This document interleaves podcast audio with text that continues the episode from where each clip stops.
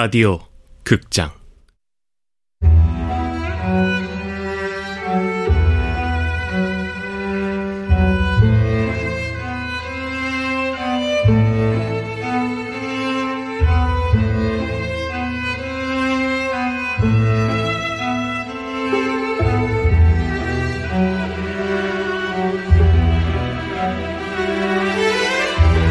영양만두를 먹는 가족 원작 이재찬 극본 명창현 연출 황영선 열 번째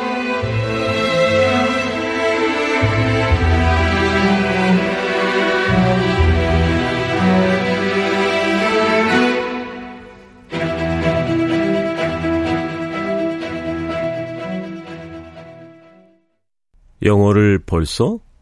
미국 갈 거니까. 우리 미국 가서 살 거예요. 미국?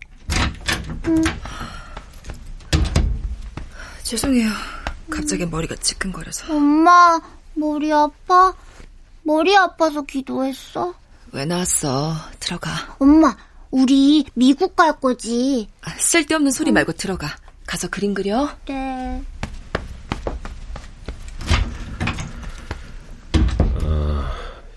신인범 씨랑 마지막으로 통화한 건 언제였습니까? 사고 나기 사흘 전이요. 애들은 목소리라도 듣고 싶은데. 자, 시간이 몇 시인데. 아, 그렇구나. 벌써 11시가 넘었네. 시간이 몇 시인 줄도 모르고. 여전히 포기 못하고 돈 빌리러 쏘다니는 거야? 누가 투자해준대? 최선을 다해서 설득해 봐야지. 어쨌든 차근차근 다시 시작할 수 있어. 급한 빚부터 갚고 우리 집도 다시 찾고 그러면 합치자 우리 다시. 응? 예전처럼 애들이랑 애들이랑 뭐? 합치면 뭐? 당신은 계속 새로운 사업 벌릴 거고 집은 또 잠만 자는 곳일 텐데. 안 그래? 여보. 19일 날이요. 그 화재 사고 나던 날 어디 계셨습니까? 미국에 있었어요.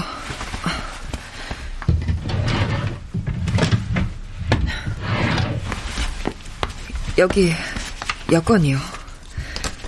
20일에 돌아왔어요. 미국엔 무슨 일로? 제 동생이 시카고에 살거든요.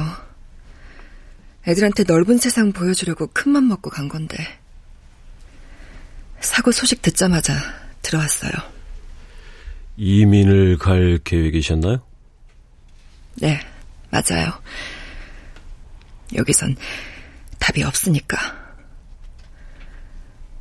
저, 오늘 저랑 얘기한 거 신문에다 쓰시는 건가요? 글쎄요. 뭐 더 취재해보고 결정해야겠죠.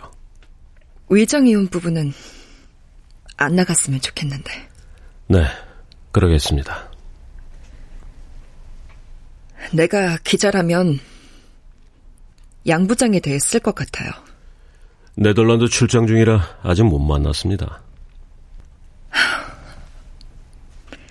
그런 거 생각해 보신 적 있으세요? 어쩌다 여기까지 왔을까? 어디서 길을 잘못 든 걸까? 많은 사람들이 하지 않을까요? 저도 늘 합니다. 어쩌다 여기까지 왔고 어디서 길을 잃었을까? 우리 가족은 아울렛 인생이었어요. 아울렛 인생이요? 아울렛에서 물건 사지 마세요.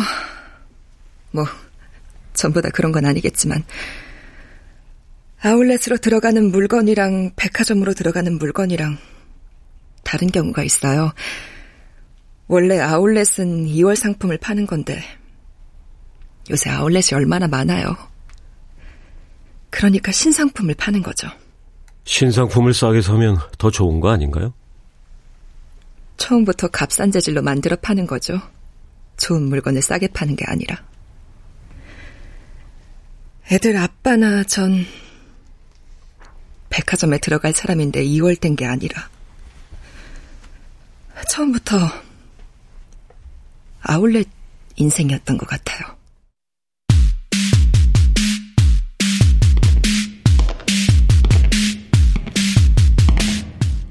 전 남편이 사망하면 5억 원의 보험금을 받을 수 있다는 사실을 알고 있었다면 18평 낡은 아파트에서 아울렛 파트타임 수입만으론 아이들을 영어 유치원에 보낼 수 없다는 걸 알았다면 아니 이미 잘 알고 있다면 전부인 국미영도 충분한 살해 동기를 갖는다. 여권엔 분명 미국 입출이 기록이 찍혀 있지만 완벽한 알리바이는 때로 완벽한 살해 단서가 되기도 한다.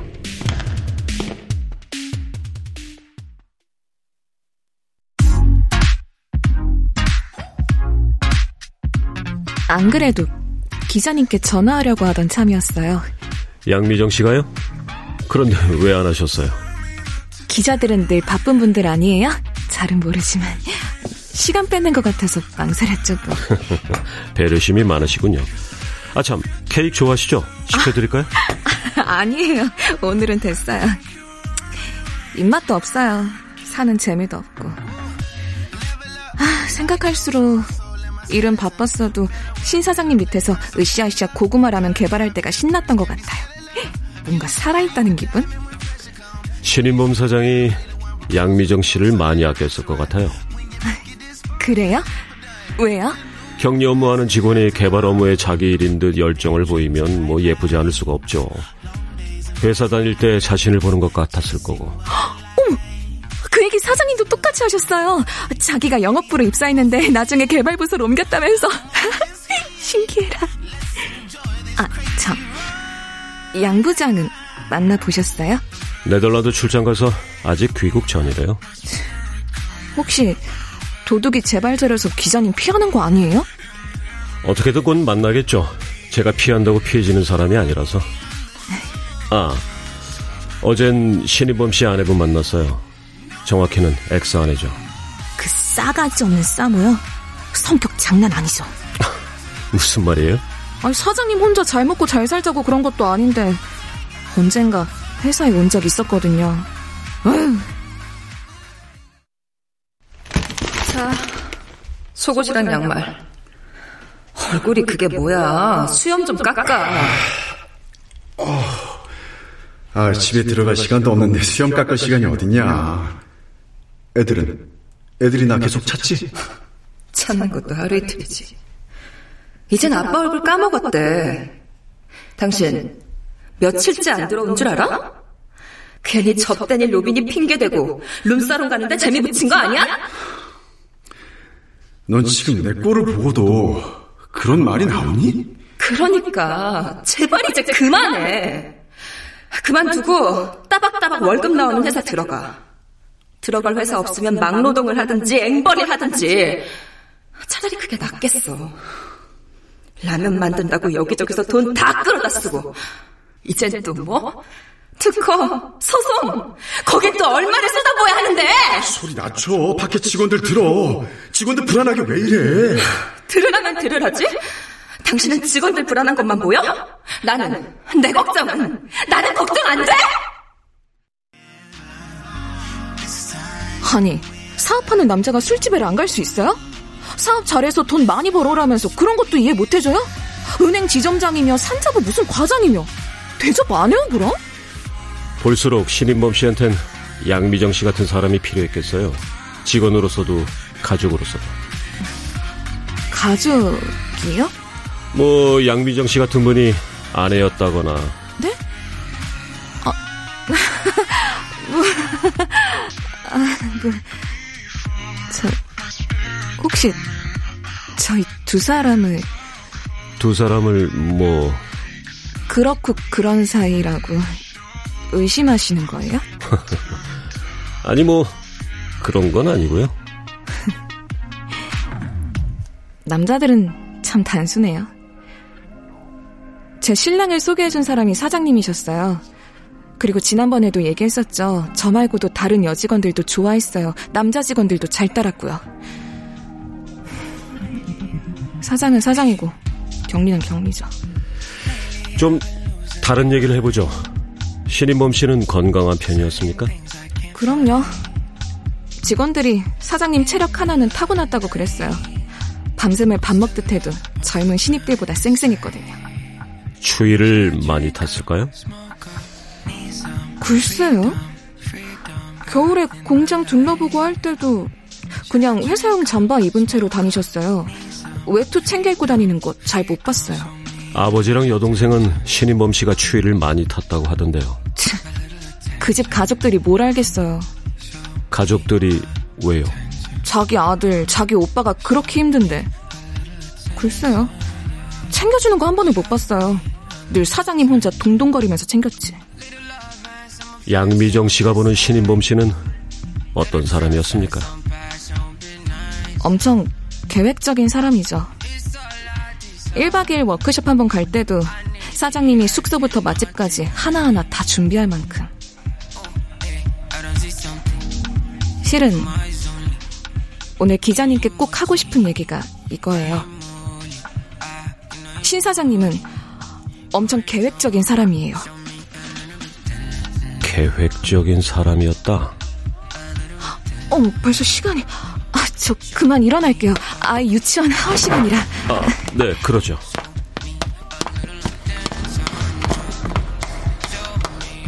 양미정과 신인범이 바람이 난다. 양미정이 신인범한테 이혼할 것을 부추긴다. 미정아, 조금만 기다려줘. 사업이 무너지자 신인범이 이혼을 당한다. 양미정은 내심 기뻐하며 자신도 이혼을 준비한다. 그러나 신인범은 어떻게든 사업을 다시 일으켜 잃었던 가정을 되찾으려 했다면? 어떻게, 어떻게 저한테 이럴 수 있어요? 애정이든 지정이든 그만큼 강한 살해 동기도 없다.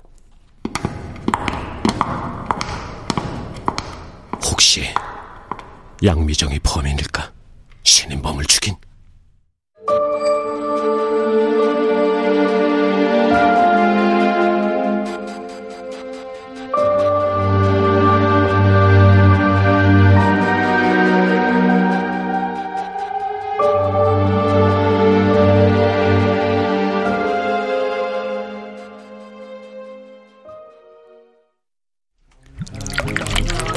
자, 받으시고.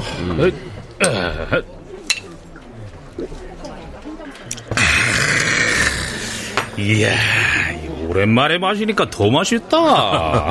아이고 이봐요 천동석 씨 어제도 마신 걸로 아는데 그러니까 꼬박 24시간 만에 마시니까 달다 달아. 택배랑 대리운전해서 두 회사의 보험료 내고 나면 신인범은 뭘로 살았을까?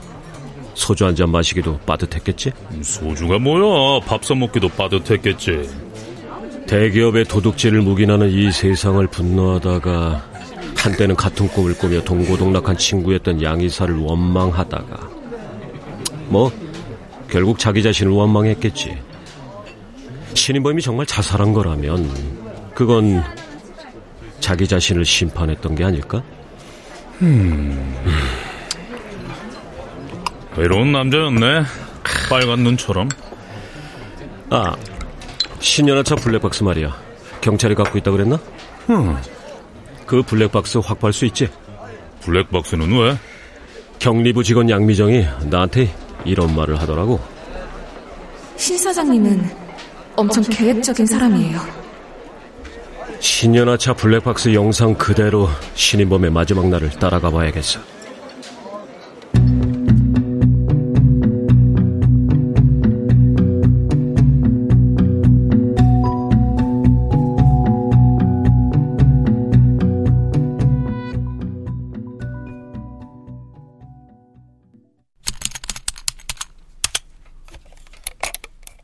레드독 1에선 신인학이 인터넷 포커 게임 중이고 레드독 2에선 신연아가 구두를 고르고 있다. 레드독 3 영어학원 홈페이지가 열리고 공명이 강사 소개를 보고 있다. 학원비가 꽤 비싸 보였다. 보험료가 나오면 원어민 강사가 있는 영어학원에 아이들을 보낼 계획인가? 이민을 갈 수도 있겠고 가족들은 아무 일 없듯 일상을 누리고 있다. 한 사람 신인범만 빼고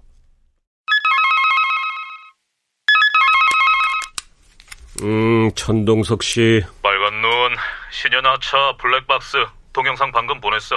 Thank you. 끊어.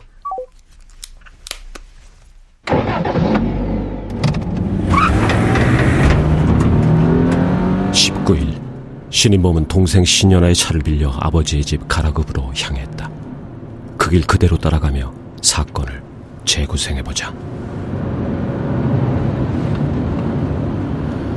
잠시 후 용인 휴게소 블랙박스 영상 속 신인법은 용인 휴게소에서 햄버거를 먹었다. 죽기 전 마지막 햄버거였을 것이다. 햄버거 하나, 콜라 하나요? 신인범처럼 매장 밖으로 나와 신인범이 먹었던 햄버거를 먹어본다. 매장 한 자리를 두고 굳이 밖에서 선체로 햄버거를 먹은 이유가 뭘까? 신창술 신연아의 말처럼 추위를 많이 타는 편이었다면 더더욱 이해할 수가 없다. 그리고 왜 한 번씩 자신의 차를 뚫어져라 쳐다보는 거지? 마치 블랙박스 카메라에 찍히려는 것처럼 아님 그냥 버릇?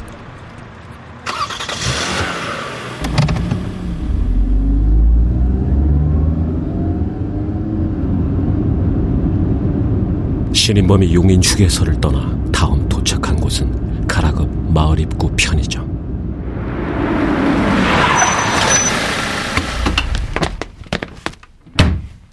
블랙박스 영상에 신인범이 마지막으로 등장한 곳.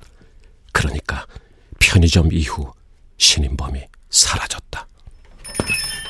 어서 오세요.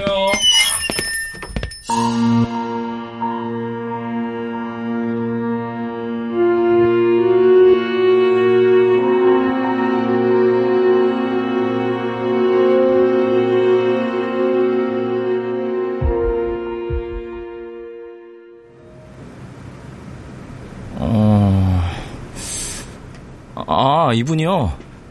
알 것 같아요. 편의점에 없는 것만 물어봐서. 예, 예, 기억이 나요. 여기요. 예. 여기 카페베네 커피는 없나요? 아, 네, 손님, 저희 매장에는 없습니다. 왜 안 갖다 놓죠? 커피 중엔 그게 제일 맛있는데. 아, 매운맛 새우깡은요? 매운맛이요? 어, 그거 없나? 잠시만요, 확인해 볼게요.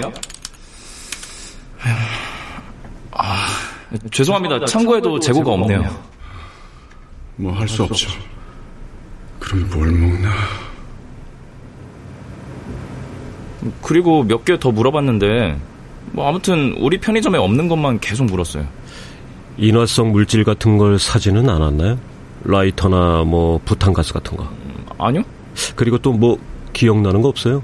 좀 초조해 보였다거나. 어, 어, 이건 이상한 건 아닐 수도 있는데요. 편의점에 CCTV가 잘 돌아가냐고 묻더라고요. CCTV요? 저 CCTV요. 네. 잘 돌아가는 거 맞죠? 네. 아, 워낙 세상이 흉흉하잖아요. 편의점에 강도 같은 거 들었는데 고장나 있으면 진짜 큰일이잖아요. 아, 저희가 정기적으로 확인합니다. 잘 돌아가고 있어요. 얼마 동안 저장됩니까, 보통? 제가 알바라서 그것까지는 잘. 그런데 그건 왜 물으시는 건지.